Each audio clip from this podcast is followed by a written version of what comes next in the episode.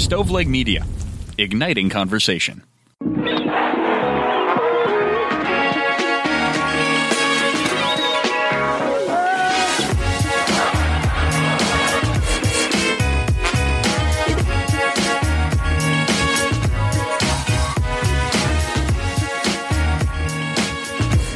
Welcome to the 39th episode of the Pulling Tarp Podcast. I'm your host, Bobby Kuhn. I'm sorry, folks, but I am feeling a little under the weather. I took my COVID test and it came back negative, which is great. But I'm sorry if my voice and delivery are a little off, but the show must go on, right? Also, my Facebook account was hacked and I have been locked out of it, and I'm not sure when I'll be able to access it again. So I apologize if you rely on the link I post on Facebook. All the more reason to subscribe, folks. Thanks so much for listening. I really appreciate it. Please help grow the podcast by sharing it on social media, telling your friends about it, and by leaving a rating or comment. Make sure to follow me on Twitter at it's R A Coon. That's I T S R A C O O N. That way, you won't miss out on any news about the Pulling Tarp podcast. I'd like to welcome on a special guest, Greg Coleman. Greg is the general manager for the Erie SeaWolves, double A affiliate of the Detroit Tigers. Can't wait to chat with Greg right after this break.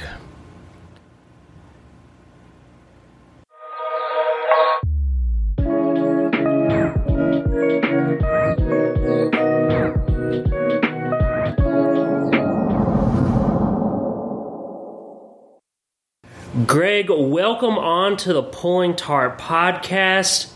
How have you been dealing with no minor league baseball at all this season? Well, I tell you what, it's uh, it's been really tough in some ways. You know, the, the folks that come out to the ballpark, the folks that work at the ballpark, um, you know, they're they're like your extended family. Sure. You, know, you, you, you, miss you miss birthdays, you miss anniversaries, uh, you miss hearing about their uh, you know their their family vacation. Uh, on the flip side, uh, it's also been an opportunity. Uh, know, I think uh, know, I have two kids of my own, uh, 13 and 18, and you know, with them being on you know remote learning, uh, the ability you know during the, uh, the the lockdown to be able to go take a walk with them at you know five in the afternoon. That's just not something I would have a chance to do if we were you know running a baseball season during the summer. So there's there's definitely some silver linings, but you know I certainly missed having uh, our fans and supporters at UPMC Park cheering on the team. Yeah, yeah, for sure. Um, I did want to. You, you alluded to having a family, and I've always thought this that you know that was one of the reasons I got out of baseball um, was that I'm settling down. I'm getting married here in December, and um, but people that have families with with kids and stuff like that, how you know, obviously it's a grind. You're at work a ton of hours. How do, how do you make that work with with having a family and children? Well, first off, you have a very supportive spouse. that, helps, Sure. that helps a lot. Um, you know, if, if, if my my wife wasn't behind this from, from day one. Now, keep in mind, I guess I was in baseball before we got married. Right. Uh, but uh, so uh, so yeah, she she sort of knew what she uh, knew, knew what she was signing on for. But but no, then you have you have kids, and you just you find ways to be there for what's important. You know, you don't you don't miss the school play. You don't miss uh, you know the, the the softball game. You you lean on the folks that are on your staff to, to pick you up, and then you're there for your staff when uh, they need to be picked up. Okay. So, uh, you know, the last couple of years, as they've got a little bit older, uh, it's it's been bringing them out to the ballpark and having them involved out here. You know, my son is my son has done some bat boy work. My uh, my daughter is has picked up trash after a game if she needed to. Nice. Just so, so dad could get home ten minutes earlier. You know. Yeah. Um, so uh, it, it's it's nice having them uh, be old enough and, and be able to you know be like every other family after a Sunday game, go out and play catch on the field. Yeah, yeah, for sure. And uh, yeah, I mean, the places that I've worked, um, you know, Delmarva was was less this way, but it was just like you know, God forbid I I got sick like like I did this week, um, or I couldn't come in or something like that. Like you would have you would have thought the whole place would have went to hell in a handbasket. So it's amazing that you have a staff that you can lean on um, when when you have to make those sacrifices and, and go to the school play or the softball game or something like that.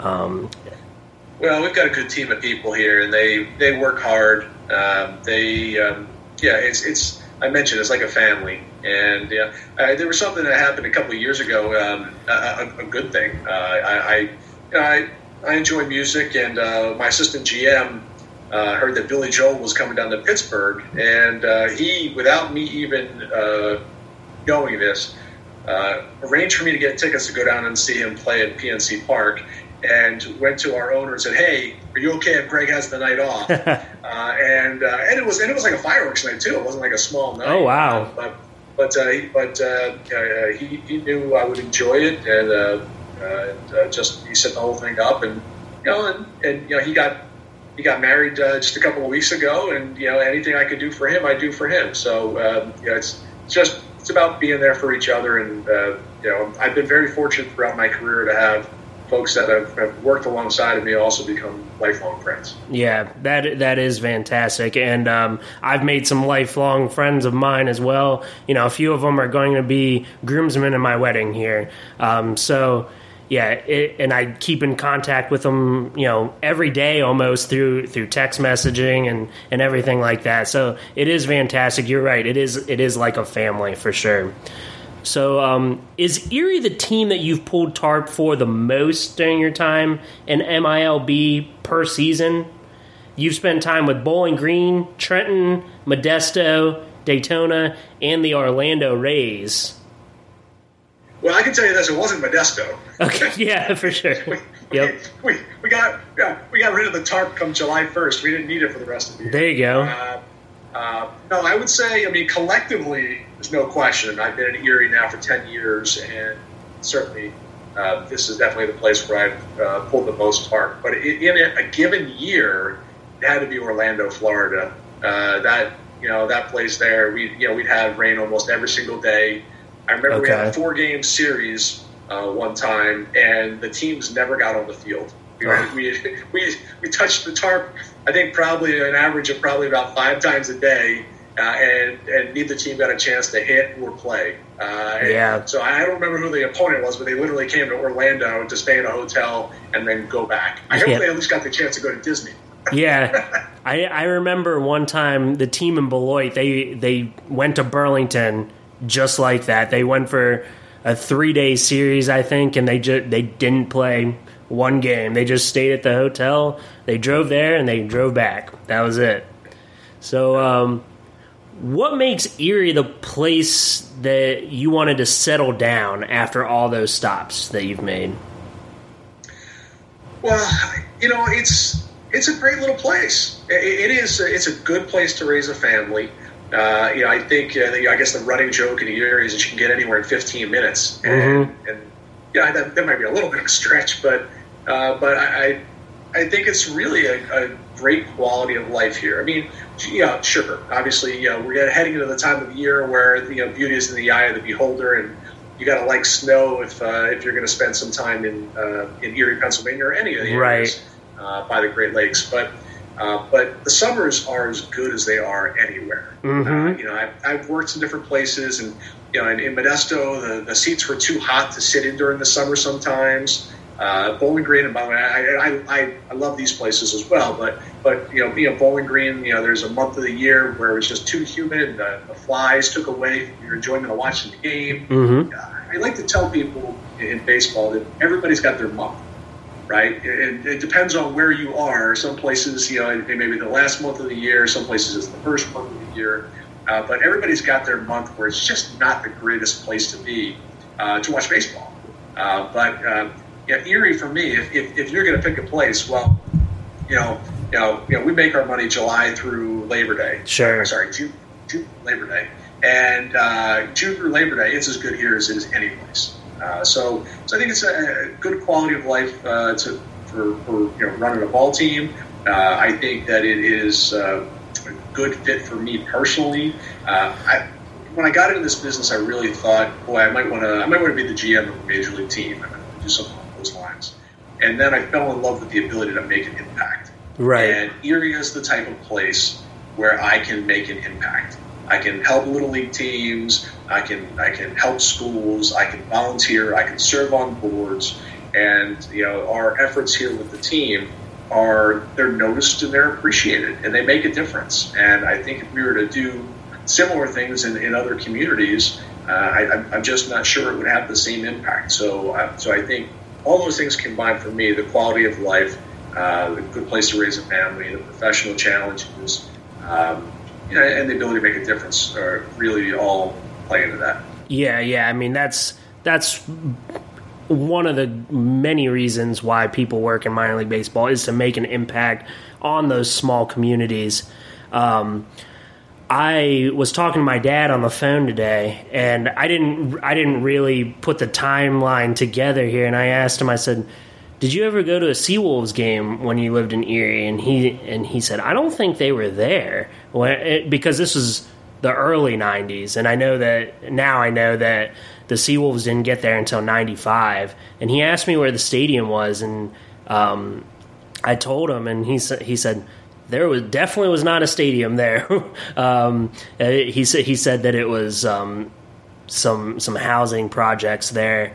Um, but he he said he said people have people have told me like the downtown area now is really nice and um, there's a, there's a ton of stuff to do. I remember when I was a kid going to Waldameer um, amusement park.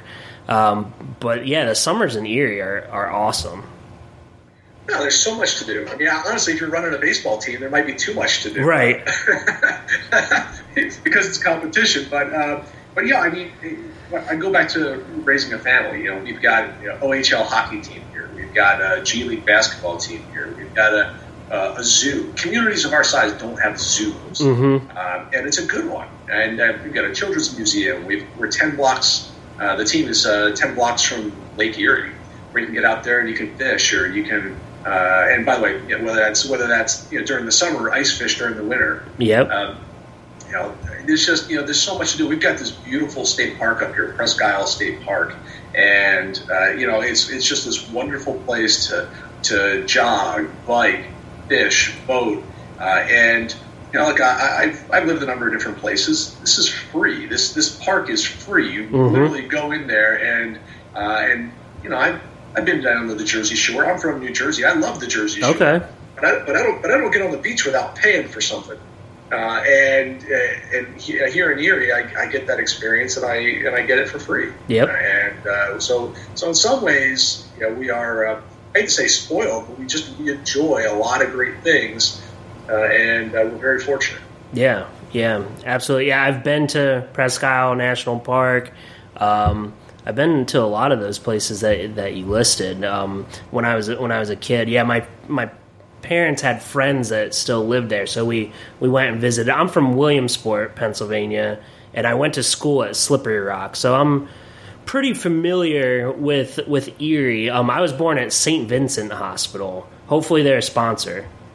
well, I got this UPMC yeah, behind us. I see that. Uh, yeah, that's unfortunately that's their competition. But uh, but yeah, you they honestly uh, both of those uh, organizations have been supportive of the team throughout the years. You know, St. Vincent was a, uh, a, significant partner of ours for, for, about two decades. UPMC has been a significant partner of ours for 25 years. Okay. Uh, and so, uh, but when you put your name on a stadium, you you do enjoy certain rights. sure. And and so we are uh, very fortunate to have great community support. Uh, but uh, yeah, I, uh, I, I've got friends that work both of those places, and, and, we're very fortunate to have great health care in Erie.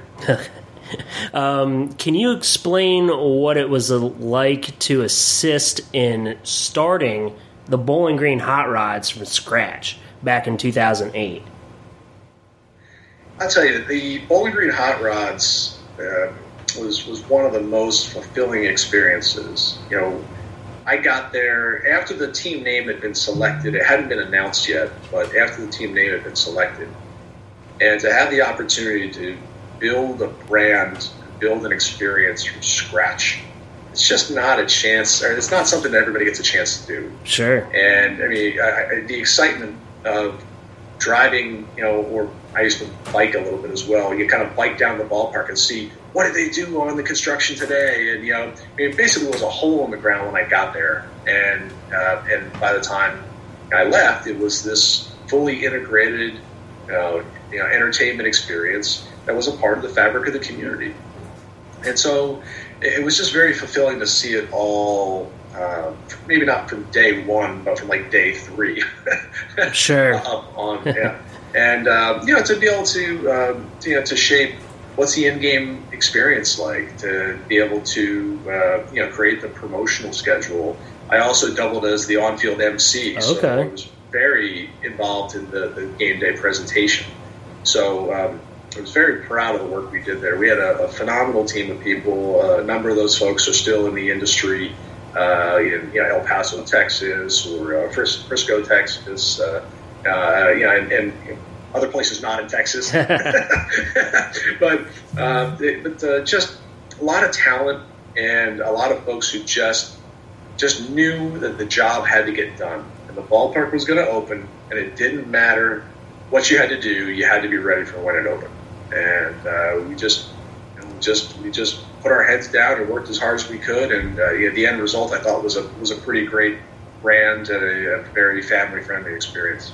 People in Beloit are going to learn that very soon. I hope so. Um, looking forward to getting back out there and visiting that new stadium. I want to talk about how you ran around the bases 500 times in one day when you were in Trenton to help raise money and awareness for Autism New Jersey. That sounds extremely difficult. How uh, how hard was that? That and and put it put it into miles or kilometers or whatever. I guess.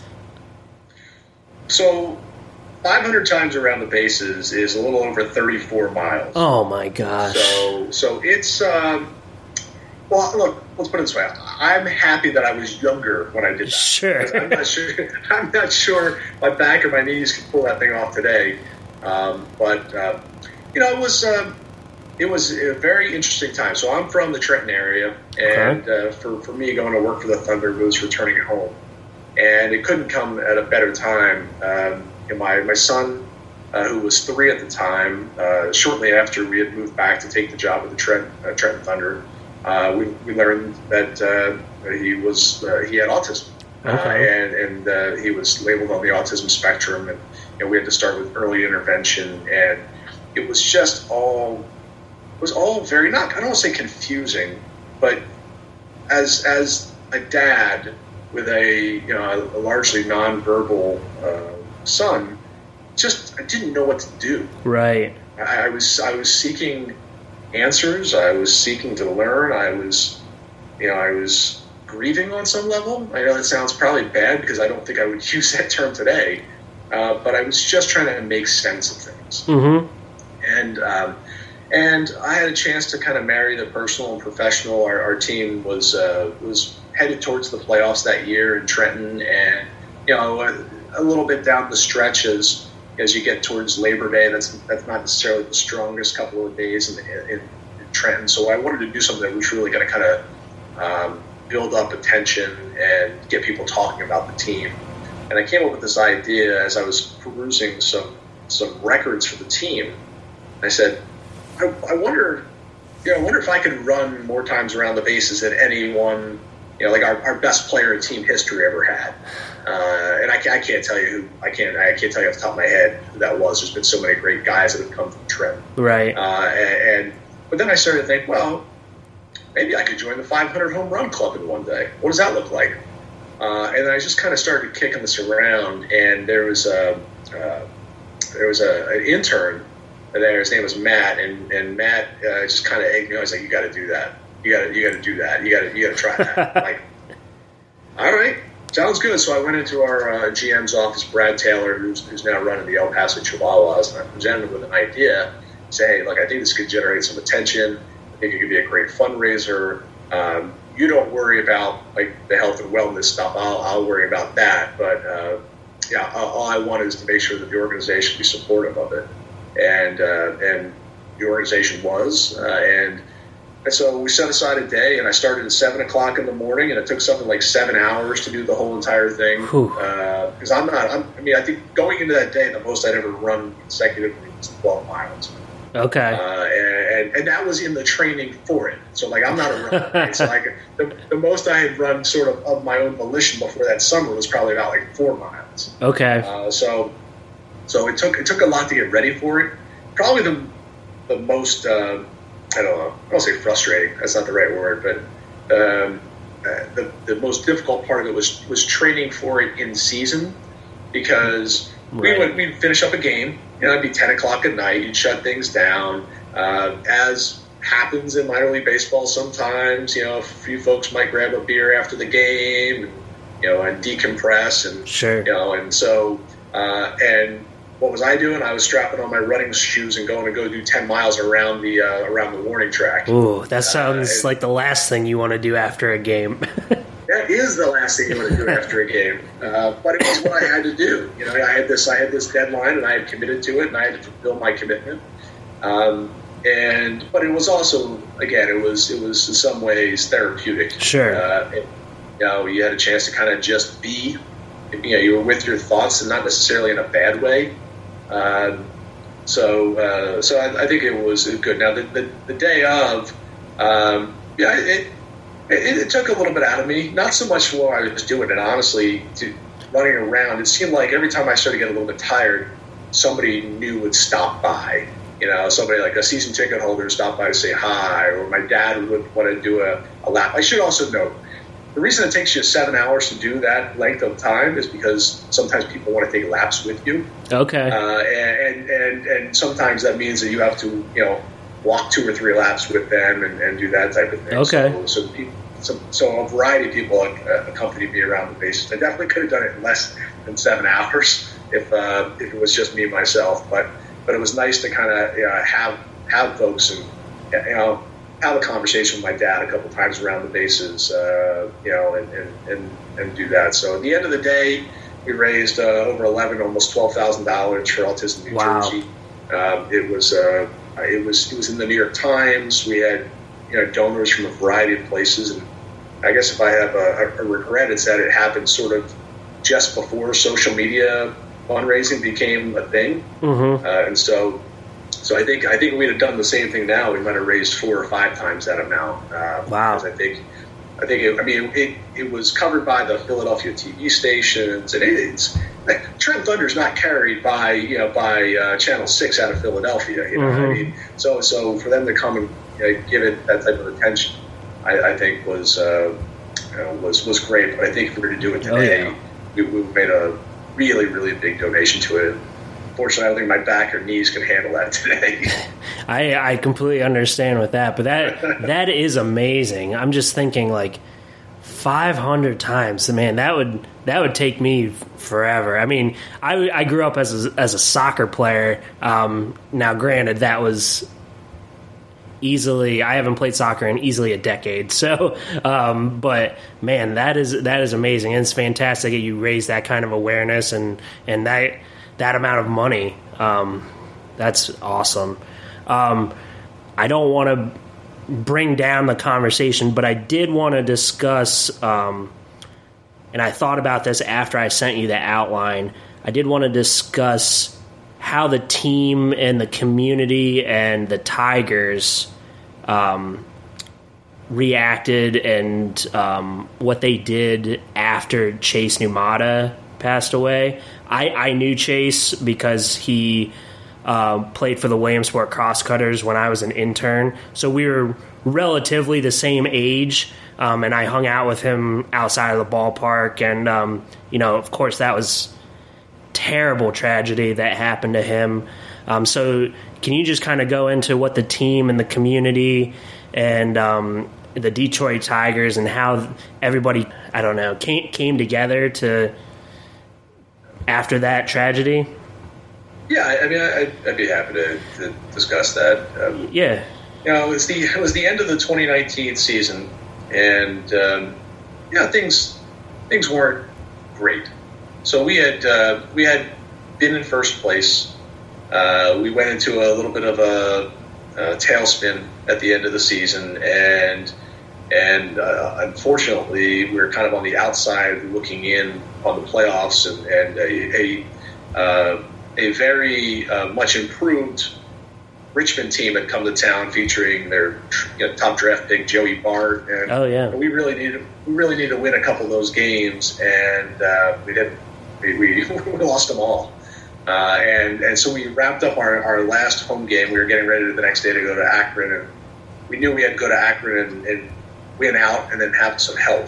Uh, and um, but you know we do what you do after you have your last home game of the season, and you're probably not going to have a playoff game, which is you, know, you, you, you get, get everybody together, you have you, you might have a drink or two, you tell some stories, uh, and you just sort of you know celebrate and send off that season. Mm-hmm. Um, and again, not not the way we wanted to send off that season. We very Sure. much wanted to be in the playoffs, but you know, but at the same time, you know, there was a lot of hard work and energy that went into that. So, uh, so uh, I had gotten home from the ballpark. Uh, I don't know, was probably close to two a.m.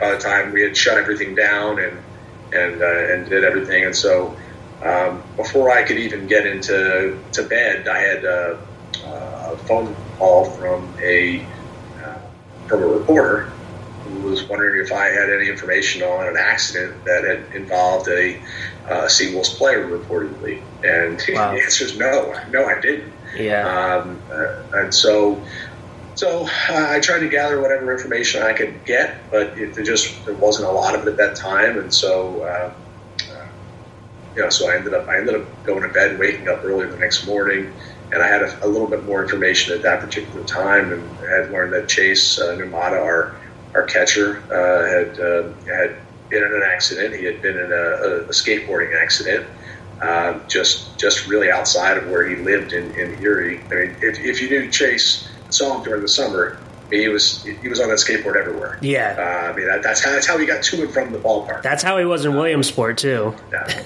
Uh, so um, you know, so so um, you know, I, I you know quickly kind of got everybody together and, and you know and you know got the information to the folks that were on on on hand that, that morning and said you know make sure everybody understood. Look if we don't we don't have the information right now we're still learning information. So uh, don't don't be the source of any information that gets outside of here because the last thing we want to do is share anything and be wrong. Right. uh, and so, so um, you know, those first couple days were tough. Uh, Chase is uh, is from Hawaii, Mhm. uh, and his family his family is all in Hawaii, and and so um, yeah, he was unfortunately uh, uh, unconscious, and, and, and never regained consciousness.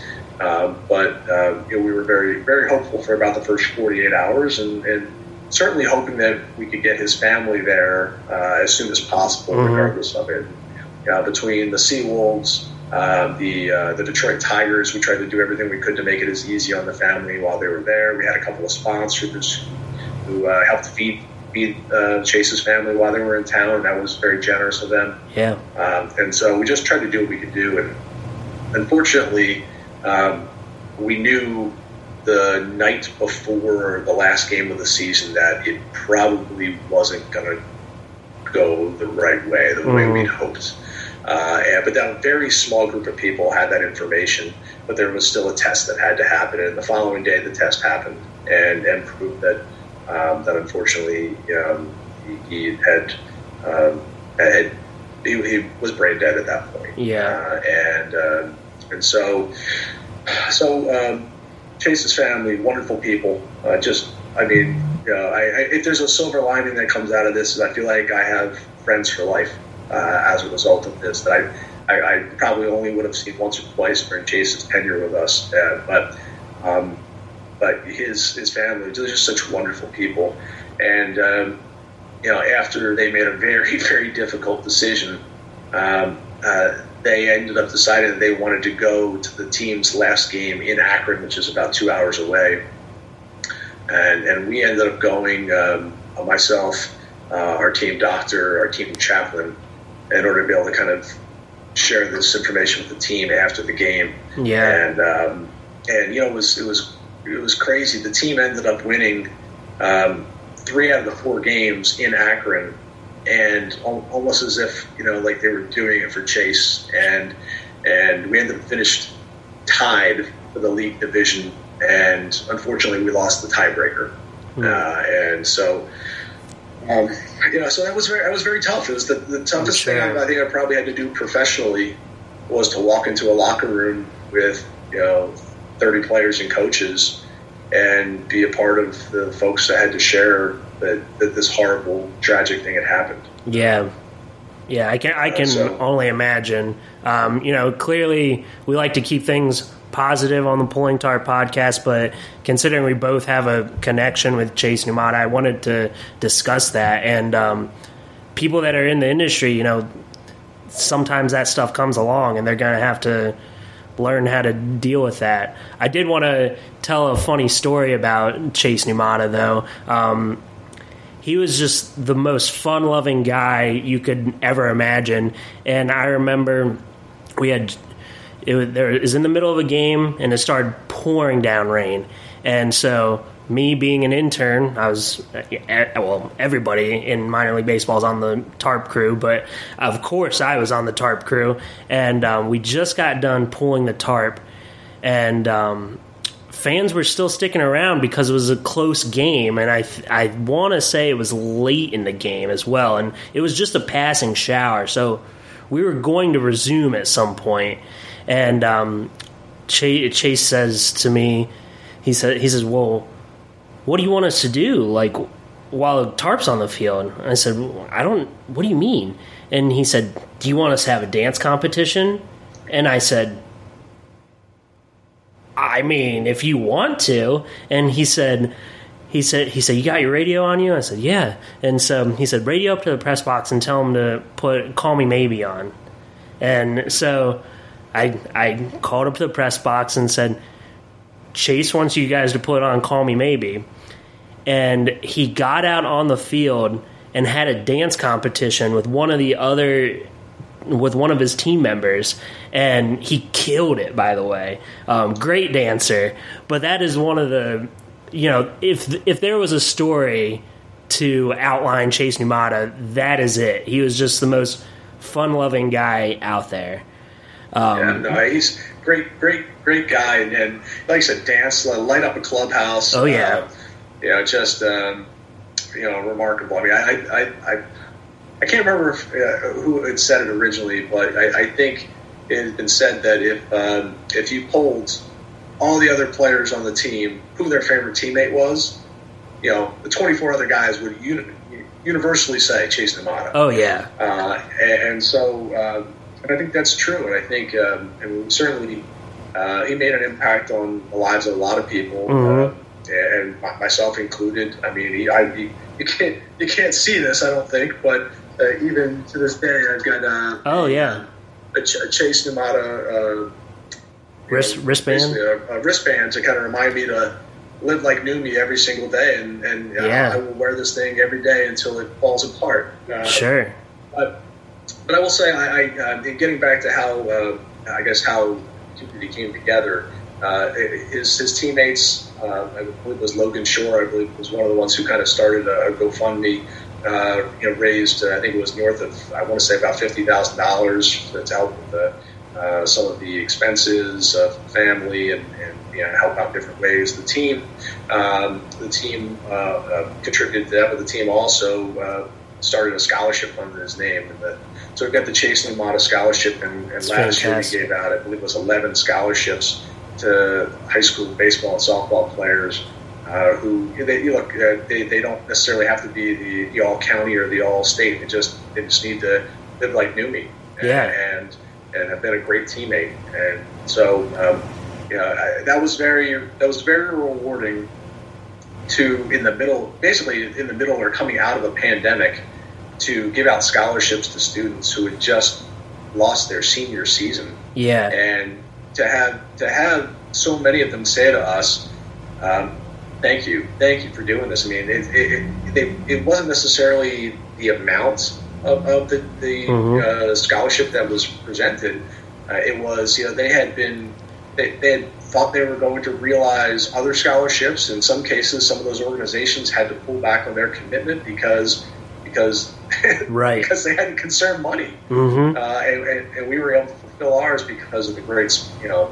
Uh, you know, fan support, uh, sponsors, the, the, folks who you know, helped raise money through auctions, and um, it was very proud of, of, of, that. And it's something that you know, we're going to be able to carry his legacy on for for a long time. And uh, yeah, you know, he, he, that guy means the world to me, and, and his family means the world to me. And uh, I'm just, I, am sorry that this is the way he had to impact the world, but yeah, he, he brought smiles to so many. Oh yeah, that's that's for sure. Um, on that note, we're gonna cut to a break, and uh, we'll wrap up this conversation with some with some. Lighter questions, if you if you will, um, with Greg Coleman right after this break.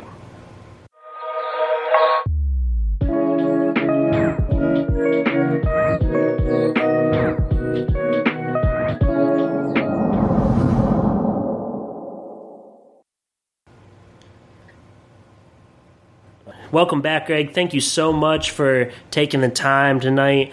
Uh, what was it like working with former guest of the Pulling Tarp podcast, Hunter Hornstein? Hunter, uh, let's see. Should I say all the good things or should I say all the bad things? It's up to you. no, no, no. Um, Hunter's a super talented guy. Um, yeah. You know, Hunter is. Uh, he, he, just. You know, he's he's done so many great things. He's yeah, the work he does in, in terms of promotions social media, oh, yeah. the engagement he does. He's he's really a thought leader in that area. Mm-hmm. Uh, he is a he's a real student of that and a leader uh, in, in our industry in, in that. So.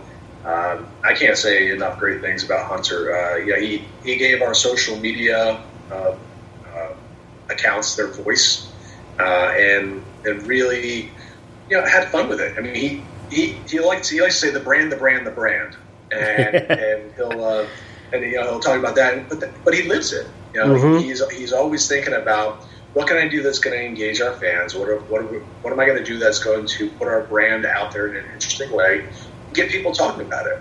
Yeah. The fact is, you, you never you never know who's watching. You never know who's listening, and and Hunter's commitment to living the brand is, is really it's unmatched. Uh, and so uh, my, my only regret is that we didn't get a chance to keep him longer. Yeah. Uh, Hunter's a Southern California guy. Uh, you know, he, he had an opportunity to to spend time down by the beach in Myrtle Beach. And, yeah, he had, he had been there previously as a, as an intern, and you know, and they got a great staff in Myrtle Beach. Oh yeah. So I mean, his his love of snow, or more likely his his uh, uh, his lack of love for snow yeah. was well documented. Uh, oh yeah. And so and, and so uh, you know, when, honestly, when the job came open, uh, I, I, I, knew he was gone. Yeah. Uh, and, and but you know that's that's not a surprise. I mean, in this industry, we try to help people realize their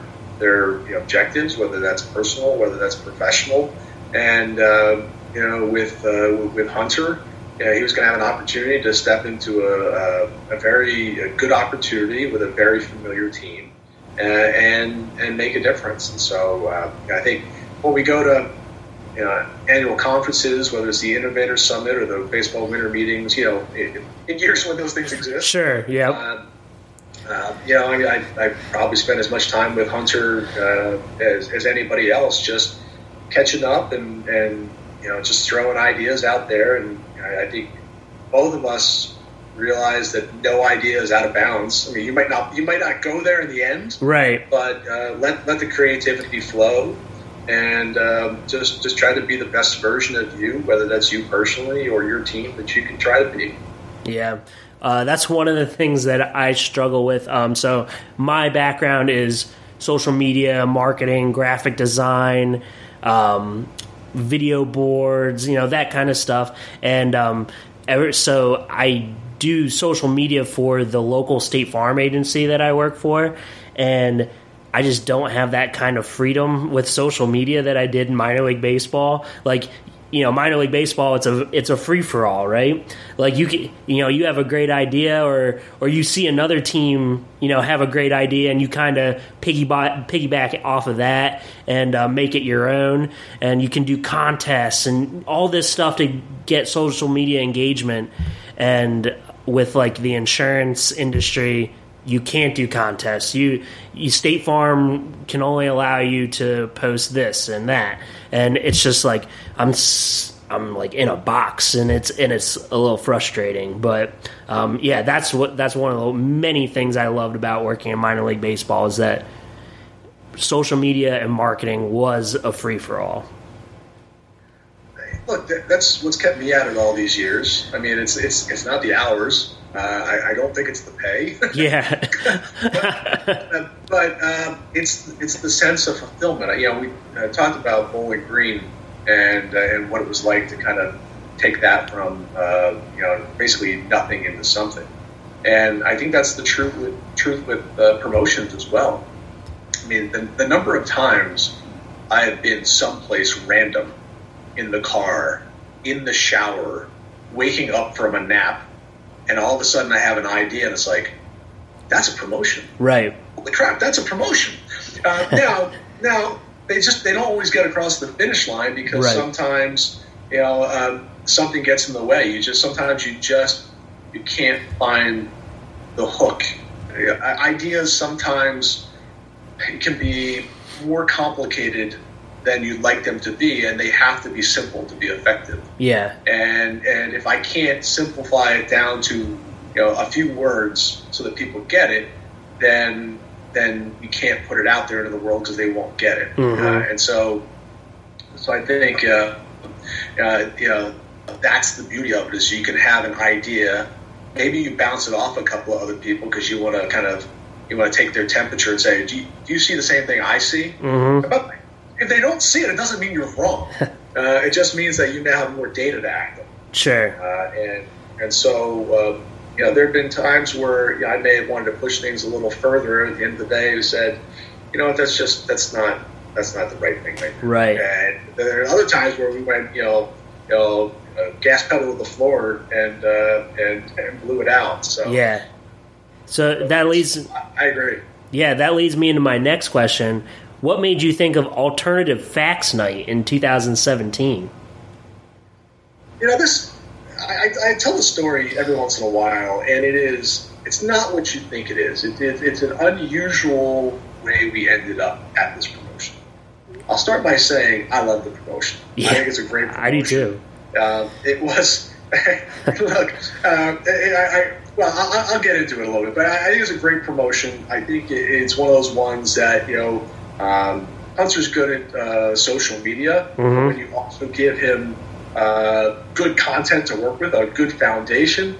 Yeah, that was magical. Yeah, uh, and so it was it's fun to see it all come together. But the concept it, it, it originated from a very different place, and it was that a, a, a national news crew came to Erie, and they did a story, and it was it was for like CBS and like say an online version of a, of a national uh, outlet. And they came in and they just they did a hatchet job on Erie. And like I, I, had lived here several years at that point. Uh, it was, um, yeah, I, I think every community has its challenges. You know that there's every place you go, there's you know something that's not quite right that you'd like to be better. You know, in, oh, yeah. in an aspirational kind of way and and Erie, like a lot of other you know you know Rust Belt type of communities, you know, it, it lost manufacturing jobs. It had had to mm-hmm. it, it, had to do other things, uh, and and it has, and it has, and uh, and what we're doing now is remarkable, and where it's going to be in another ten years is even more remarkable.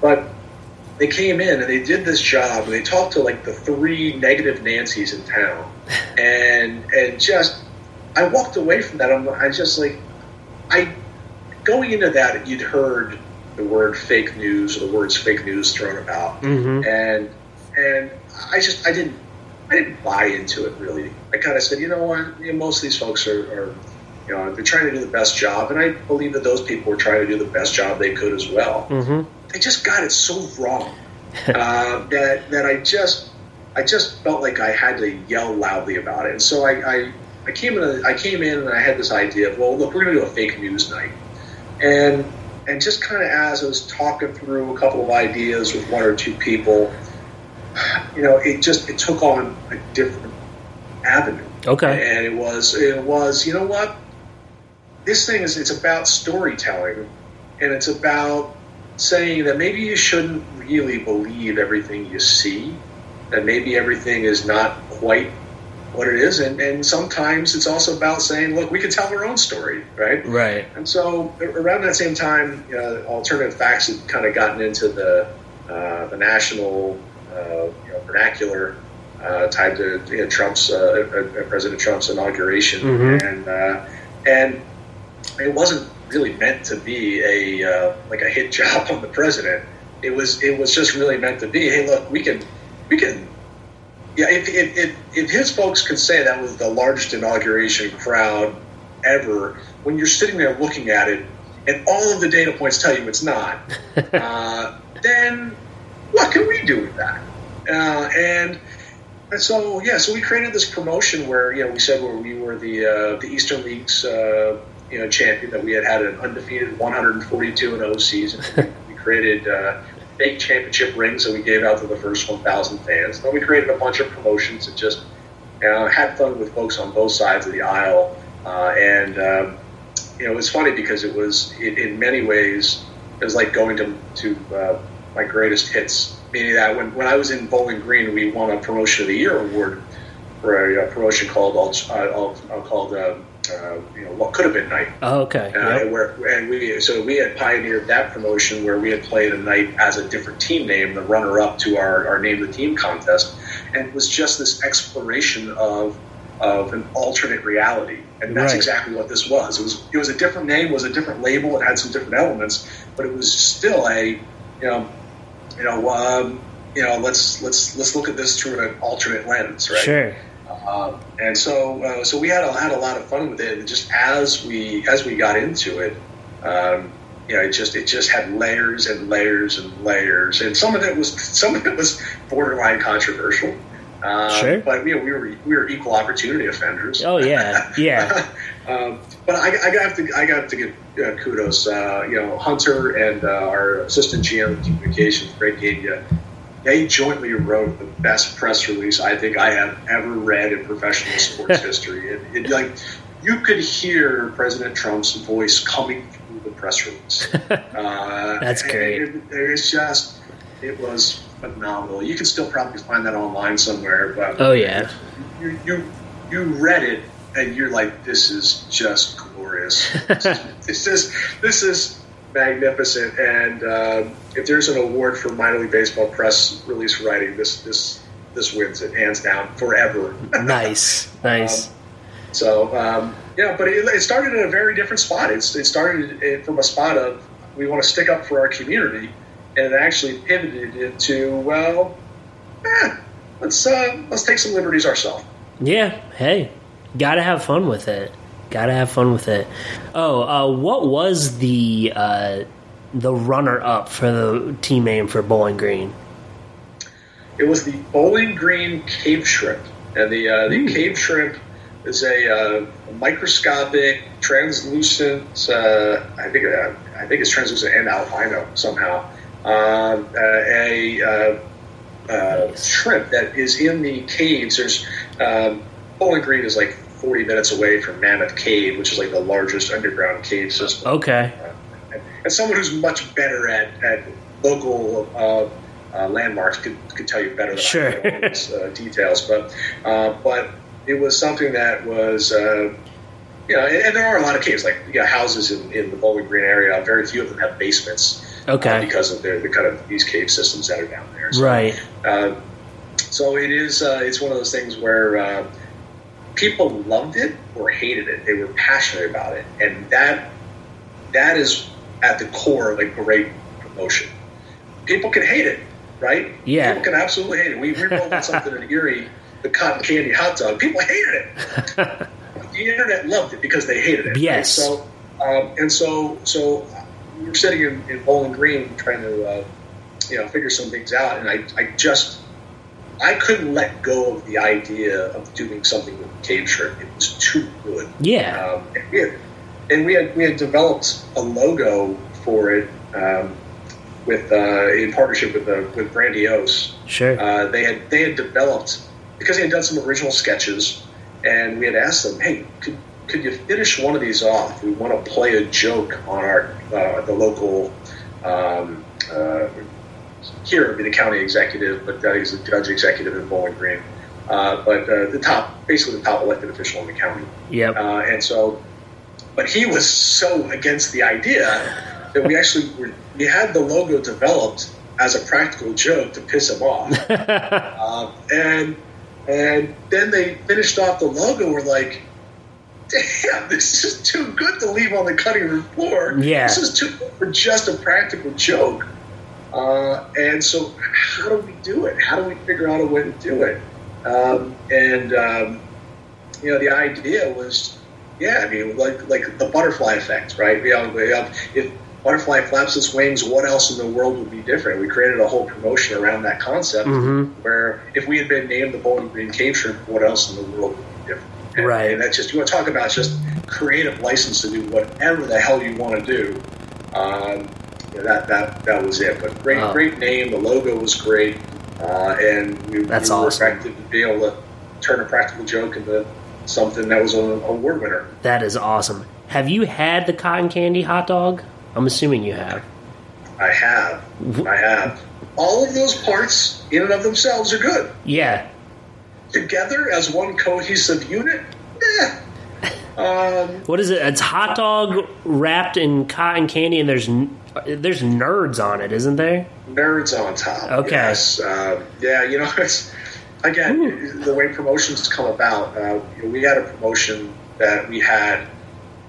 I don't know, 70 80 percent of the ideas, uh, and it was called Sugar Rush Night, Ooh. and it had kind of this like this Willy Wonka theme to it, where we'd have golden tickets, right? And you know, people would have a chance to win a prize based on the golden ticket, and uh, and so it was, it was this fun idea, a celebration of sweets. And, again, you talk about where these ideas come from.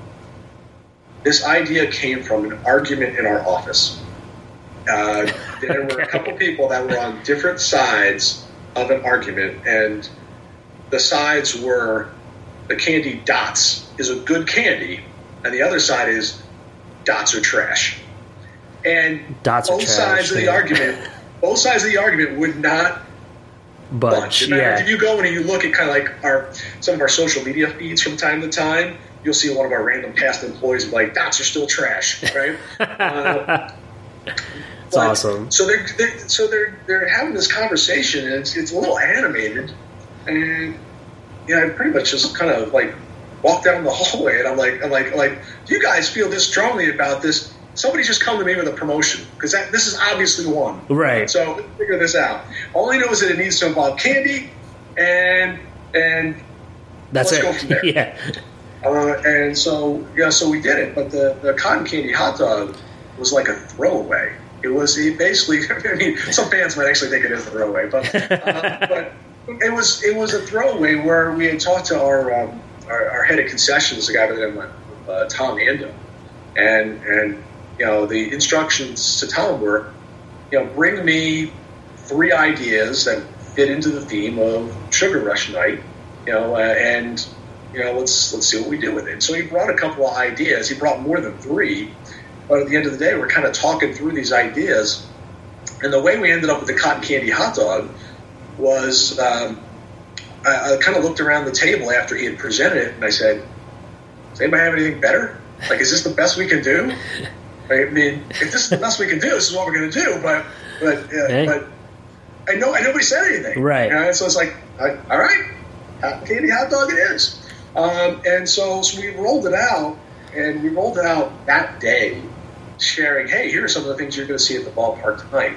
And that was probably it's probably one of my biggest lessons running a team was that that stuff's got to get out way in advance because if any of Okay. has any legs, if any of it has any legs, it will help you promote your night. Okay. Uh, and if it doesn't have any legs, what's it what's it hurt, right? Right. Uh, and so but we rolled it out that day, and within the hour, we had blown up social media, and and it ended up being not a great day for us because we had rain. Yeah, we had uh, we had, it was it ended up being you know we just we had we were on the wrong end of weather, and we ended up playing, but we we had a weather delay, and then and then we, I think we were supposed to play a double header, and we got the first one of the games had to be postponed to the next day. Okay. So by the time we're doing all this like golden ticket stuff at the end of the night, it's like there's you know there's, there's hundreds of people left, and you know folks who are willing to sit through a rain delay, you know, and so. Um, but uh, so that night, I think we sold we sold single digits, whatever it was. That night itself, we sold single digits of the cotton candy hot dog. But by the time the internet had gotten it, uh, we sold a couple more the next day, and we'd already had the supplies for it, right? So right or the next day. And within within like four days, we're selling fifty or sixty a night. Okay. And it's like, and it's like we didn't like. So we made a commitment at that point to keep it on the menu through the end of the season, even though we're sitting, we're like, like this is this is it's probably it's right? I mean, pretty inexpensive to make. Um, you know, I I did one season as a director of food and beverage, which was a huge mistake, but that's neither here nor there. But um, all of those things are relatively inexpensive. So I would think it'd be pretty cheap to make, and you could, you know, actually make some money selling that. Yeah, no, it was it was it was great. It was great. Than the fact that again, you know, I mean, it was. Uh, um, you know, your your taste buds would tell you whether or not it was great or not. But, right. You know, from our standpoint, it was just so it was so unusual for us to be in that position where people found out about what we were marketing after the opportunity to buy it had passed. Okay. And and and that made them want it more. Yeah, it was it was it's just an unusual set of circumstances I hadn't encountered before. Sure. And so we just hmm. uh, we just made the decision that we were going to lean into it, and that's what we're going to do. We're going to offer it for the rest of the year. There is a um, there is a funny, I guess, footnote to the story. Okay. And the footnote to the story is that you know we, we got some notoriety. We were in Jimmy Fallon's monologue. Uh, you know, nice. we had, we had been on. Uh, you know, uh, I'm trying to think. Think what else. There were there was just a lot of national coverage on this, and um, you know we we work closely with the uh, county Department of Health on a few different initiatives for you know vaccination and and uh, you know, things like that. Uh, you know, smoking cessation. Well, all of a sudden, Erie was the home of the cotton candy hot dog, which is you know uh, you know sugar on sugar on processed meat. Right? Sure. Uh, and so um, they weren't they weren't happy. they, they, weren't, they weren't happy with uh, uh, the notoriety we had gotten, uh, you know, oh. citing things like uh, childhood obesity and things like that. And, uh, but the funny part is, and of course, you, your food and beverage background, I'm sure, I'm sure you know this. Um, you know, when you talk about the calories that are in that hot dog, first off, there are not a lot of calories in a hot dog. Yeah. Now we've taken away the thing that has like the most calories, which is the bread. Right. And we've replaced it with air. that melts in your mouth, literally. Yeah. yeah. So, so look, I'm not saying I'm not saying that it's not going to spike your uh, your sugar level. Yeah. People with diabetes shouldn't get it. Yeah, you're right. Yeah, right, right. But if you're telling me that somehow or another that like calorically we're, we are, uh, you know, we are hurting, you know, feeding people, making obese with the cotton candy hot dog, I would tell you that every single hamburger we sold at the ballpark that year had more calories than the cotton candy hot dog. True. Um, so, um, but we worked through our differences and we got on the other side of it, and, and, uh, uh, and so uh, we have. Um, we have retired the cotton candy hot dog to oh. the, uh, the, the secret menu. So oh, okay. Like, it's, it's it's like when you go to uh, In-N-Out Burger. Yes. Uh, it's, uh, it's it's it's there. We can get it for you, but you, you know you are gonna have to wait a little bit. Inside. Yeah, you gotta, you gotta, be on the inside. Yeah. Okay. Um, so, uh, but no, but again, some of the best ideas just are like you know we didn't think that had any legs to it. We just that's we, so we, funny. You know, we just wanted to do something fun, and then the rest of the world told us, "Wow, that's boy, you guys shouldn't have done that." Yeah. but they did it in mass, which is fantastic. Right. that is so funny. Wow. Um, so, what are your thoughts about the future of professional baseball in Erie? I read the letter that you wrote to your fans, supporters, and sponsors on your Twitter account. Um, you know, clearly, I've worked in some markets that could be seeing some changes um, here with with professional baseball in their communities, such as Williamsport, um, Beloit. Um, I think Delmarva is pretty pretty safe as of right now, but um, yeah, I just wanted to know your thoughts about the future of professional baseball in, in Erie. Well, look, I can come at this from a couple different angles, um, but uh, I, think I'll just you know, I think I'll just share how I feel now and how I felt at the time. Right. Um, you know, when, when, the news came out, um, I felt betrayed. Um, I felt betrayed. I feel like I, I you know, I, um, I take this very personally, mm-hmm. being an ambassador for the game of baseball, uh, for you know, leading that charge in Erie, Pennsylvania, and we had gone through a period of time where we had made great strides. We had uh, we had you know, we were very fortunate to have a you know had our team been purchased by a, a, an owner, Fernando Aguirre. Uh, Fernando's um, you know Mexican American uh, who you know rose up through the ranks. Just this great great story, the American dream. Uh, he gets to fulfill that by buying a, a baseball team. Yeah, and uh, and you know all of a sudden the, the rug gets pulled out from under him with with that announcement and you know, for, for me, uh, you know, I, I've spent, you know, 20 plus years promoting baseball in communities around the country. Mm-hmm. Uh, I think I think we've done a lot to grow the game, uh, even in some of those communities. I mean, Bowling Green is not a big community. Erie, respectively, compared to some of the AAA markets and Major League markets, is not a big community. Mm-hmm. Uh, but uh, but we've made a difference. We've grown baseball fans. Yeah. And to effectively have someone tell you um, through a New York Times article that you know what you don't matter to us. Now I realize that they've clarified their position a little bit and, and, and offered to keep baseball in communities through through different uh, you know different products, whether that be college wood bads or you know mm-hmm. what it might be. But it was at first it was it was off putting. It was very very sure. off putting, and I thought of all those folks who you know would. Uh, come out to the ballpark and you know bring their their son, their daughter, their grandson, their granddaughter, their father, their grandfather uh, to to have a memory at the ballpark, and all of a sudden, all of that for our community was in danger, um, and if that doesn't piss you off, then you don't probably deserve to run a team. Um, I'm with you. So yeah. I, yeah, so I, I, took it. I took it very personally, um, and was very public about my feelings on the subject. And um, and you know, since since then, um, I've tried to be as constructive as I can be because you learn. You learn as time goes on. You learn. Okay, look, you know, we can write a thousand letters to, you know, to New York. It, it, you know, a thousand letters is probably not going to change the plan. But what can we do that might change the outcome? And um, so, you know, we had a couple of conversations with the Detroit Tigers and, and had come to learn that the, the Tigers were every bit as much surprised as we were yeah. about that. Uh, Erie was a, a, very unique situation. You know, we, we had been uh, really since Fernando bought the team on a track to really um, improve some things. We, we've, you know, we, we've uh, from a, from a business standpoint, uh, made great strides. Uh, we, you know, we've had all-time highs in sponsorships the last couple of years. You, uh, you know, uh, got the rights to and sold the the uh, you know, the name of the stadium to UPMC Healthcare uh, mm-hmm. you know, partner, um, and did all these great things. Won Eastern League Promotional Team of the Year.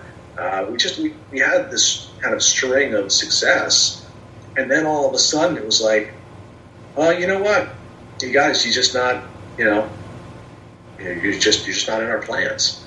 Um, and so, um, but we had already started the project of renovating UPMC Park. Mm-hmm. We had gotten a uh, $12 million grant from the state. We also had some uh, some uh, you know from team contributions. Our landlord had uh, had, had chipped in as well, and, and, so we had a project that was literally we had holes in the ground already on, on improving the sure. facility, adding adding some amenities that we didn't have before it. And I think I think it's important to say when Erie started, we were a short season New York Penn market and had great success Mhm. to the point where when when Major League Baseball expanded, Erie and Altoona were given expansion teams Sure. uh, at the Double A level, and so you know our ballpark though was built to short season specs. It, it, you know, we'd added a few things over the years, but it was built for short season ball. And in some ways, Erie was uh, a victim of its own success. You know, Yeah. And so, um, so we had to go back and add some things in, and we were just right at the point where we were going to be adding those amenities that. Look, in a double A ballpark, you expect to have an indoor gathering space where you can have more than 20 people. Sure. You expect you expect to have an indoor team store. You expect to have hot water in the restrooms. You expect to have certain things Mhm. um, that are that, that match up with Double A baseball. Right. And we had we had done all the legwork legwork that started in 2015. Actually, really even before 2015, uh, and had just put the holes in the ground. And then someone said, "Yeah, we don't need you." Wow. Uh, and Yeah. and so um, um, and again, I'm, I'm, I'm oversimplifying it, but that's that's how it felt. And um, and so you know the Tigers were surprised. Um, you know they had learned uh, kind of what their situation was, and they were in favor of what we were doing. They were supportive of us. Right. Um, we, we worked together to try to understand uh, what was going to be required. Recently, some articles have come out in terms of facility standards that have been proposed, uh, and you know those those are relatively new in terms of being released into the public. But but I think we got our hands on those as, as early as January. Uh, so we had a chance to compare, and they, they weren't final in January, but they gave us a good framework to understand. And, and with the Tigers' support, uh, we've been able to you know look at those one or two areas where where maybe our current renovation didn't address those, and, and go back and make adjustments to address those. So uh, when this is all said and done, you know we, we do expect that we're going to be the Double A affiliate of the Detroit Tigers. Okay. Uh, obviously, until Major League Baseball makes an announcement, uh, nobody is guaranteed anything. right. But um, but but the, the Tigers have been very supportive. They've been very vocal with their support. Um, our our local and state officials have been very vocal with their support, and um, you know I, I think we have a lot of reason to be uh, excited and happy about what's coming. Uh, I think we're like everybody else, playing a waiting game right now. Until you have a schedule that has your name on it and you know what league you're playing, in, right. there's not a lot you can do um, in order to prepare for next season, and that's Mhm. tough, right? I mean, Oh, that's, yeah. that's really a tough situation to be in. Even if you are, you know, even if you're the Indianapolis Indians or the the Sacramento River Cats or you know the Charlotte Knights, you know, these are large markets, you know, big big facilities. Sure. They, they're, they're just like us. They're stuck. They can't do anything. Yep. Uh, and, and that's that can be tough. So um, we feel very good about where we're headed. Um, I will say none of it, it would be possible without um, without the support of the Detroit Tigers. Mhm. It would be possible without support from state officials. Our, our, our Attorney General Josh Shapiro in Pennsylvania has been helpful. Uh, Governor Wolf's office has been very helpful Yeah. um, and, uh, and and our owner has worked doggedly to try to make sure that we come out the other side of this in great shape. And uh, I, you know, I, I'm so thankful and proud of each of those individuals for their contributions because they, they share in the same vision, which is that um, Erie Erie is, is a great community and they deserve this. Oh yeah, yeah, um, yeah. I'm hoping for the best for for all the communities that are going to be impacted, and uh, and especially Erie uh, as well. Um, yeah, best of, best of luck um, in the road road ahead with that. Um, I know it's going to be challenging, but um, yeah, best of luck for sure. Um, so, Greg, where can the listeners find you on social media? Well, I'm most active on Twitter. You'll find me uh, at the hashtag SeaWolvesGM. Uh, and uh, I've got the, same one on uh, LinkedIn, although I'm a little a little less active on there.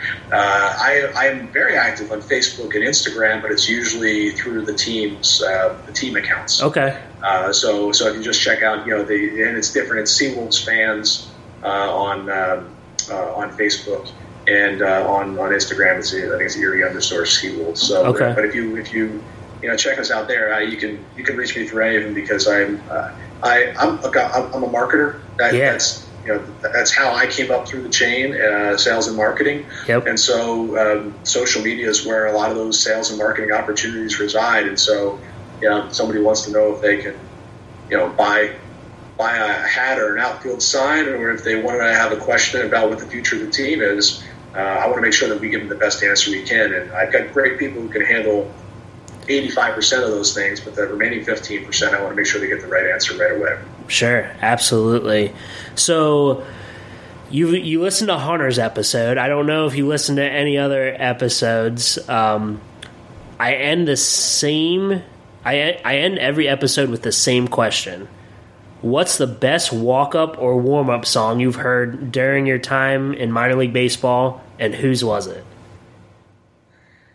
So the best, you know, uh, it, I, I think it's tough, right? I think I think there's so many over the years, Yeah. and, and half the time, mostly because I'm getting older, I don't even know what the hell the name of the song is. I, I know that when we had um, uh, Eugenio Suarez, so you know, the Reds uh, star, he had a song that um, I, I don't know the name of it, but I know that every single time it came on, everybody in the in the press box would beat their hands on the counter to the to the beat of it. It just Okay. had a, a, a Latin beat to it, and it was like, you know, I was like, all right, all right, so everybody's into that, but.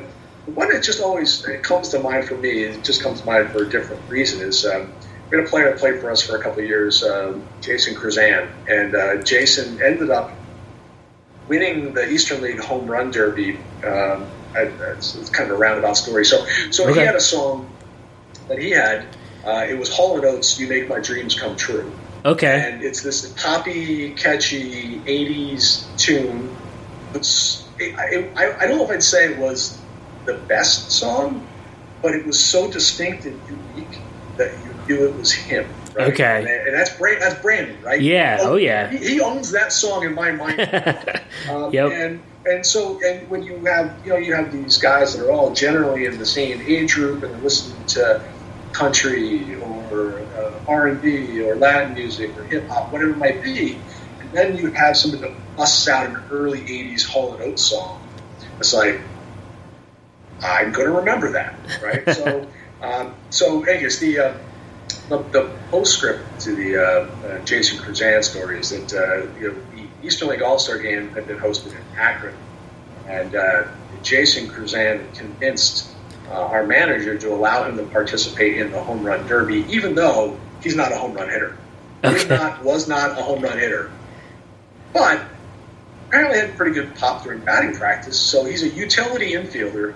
Okay. Uh, uh, sorry, utility outfielder. Sorry, it's just kind of a yeah. which was but, No, you're good. Uh, but, but but but but but basically a guy that bounced bounced around the field a little bit.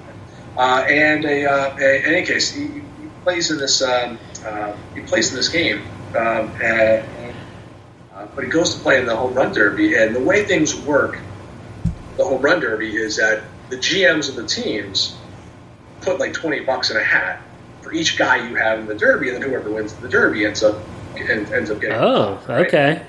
Uh, so a little side, little side bet, right? All right. I like it. So, so I, so you know, you know, Jason, Jason Krizan never had more than a couple home runs in a given year. So I, I go over like, here's my twenty dollar donation, and he gets up there, and he just rears back round after round, and he's going against guys that are like big league home run hitters. you Yeah. know? Um, and just and he and he wins the whole damn thing. Wow. I mean, like, like Jason you made my dreams come true. yeah. Um, and uh, Wow. So, so, so uh, that's yeah, that's my my story. That is Uh, incredible. so Wow. yeah, it's, so but uh, yeah, he uh, it's some something else. But uh, yeah, I, I'm not sure. I'm not sure where he's playing outfield these days. But uh, but he was with us, and then he's with Binghamton for a little bit. Okay. All right. Fantastic. Well, thank you so much, Greg, for taking the time out of your evening tonight um, to hop on the Pulling Tarp podcast and uh, tell some fun stories. Um, I just really appreciate it. And uh, again, thank you so much. Now, ha- happy to do it. It's always great to catch up, especially these times where you don't get a chance to watch a lot of baseball. You can at least tell some baseball stories. Exactly, exactly. Again, thank you so much, Greg. I really appreciate it, and hopefully we can do this again sometime. Yeah, sounds good.